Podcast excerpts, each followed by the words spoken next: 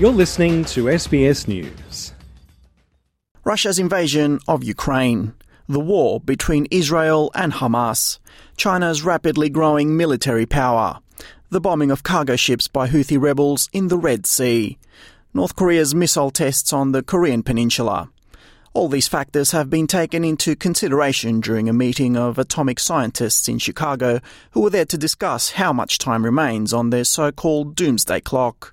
President and CEO of the Bulletin of Atomic Scientists, Rachel Bronson, says trends in the last year continue to point towards an oncoming catastrophe of a global scale. In 2023, trends continue to point ominously towards global catastrophe.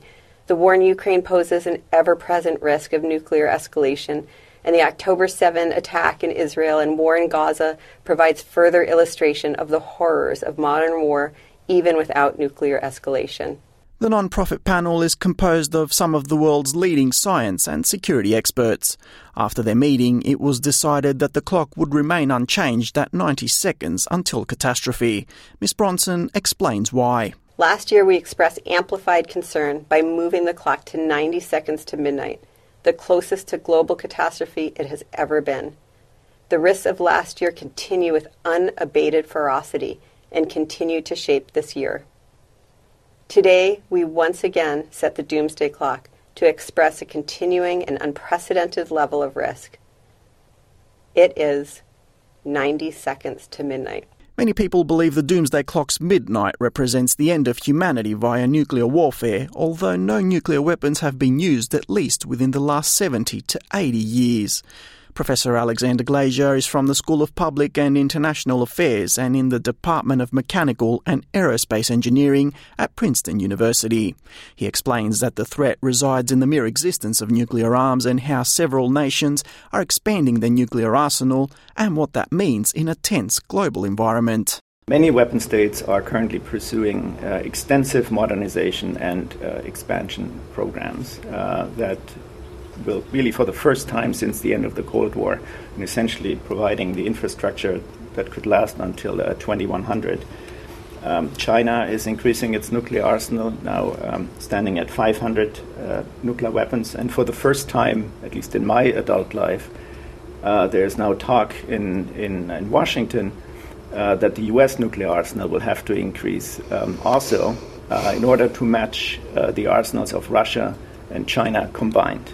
Um, so, in many ways, we're uh, setting ourselves up for a three way uh, arms race, which is uh, unprecedented and, and quite uh, concerning. So, the picture is quite bleak. Despite its acquisition of eight nuclear submarines via the AUKUS agreement, Australia is not one of those countries seeking to expand their nuclear firepower, as the subs won't be nuclear armed, just nuclear propelled.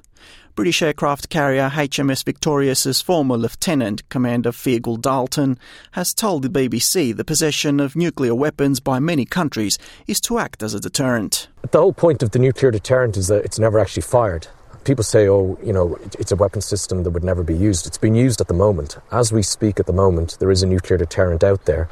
The Vladimir Putins of this world know that it's out there, and they know that it's credible and that we could use it if needs be. But the expansion of military firepower is not the only real threat to humanity.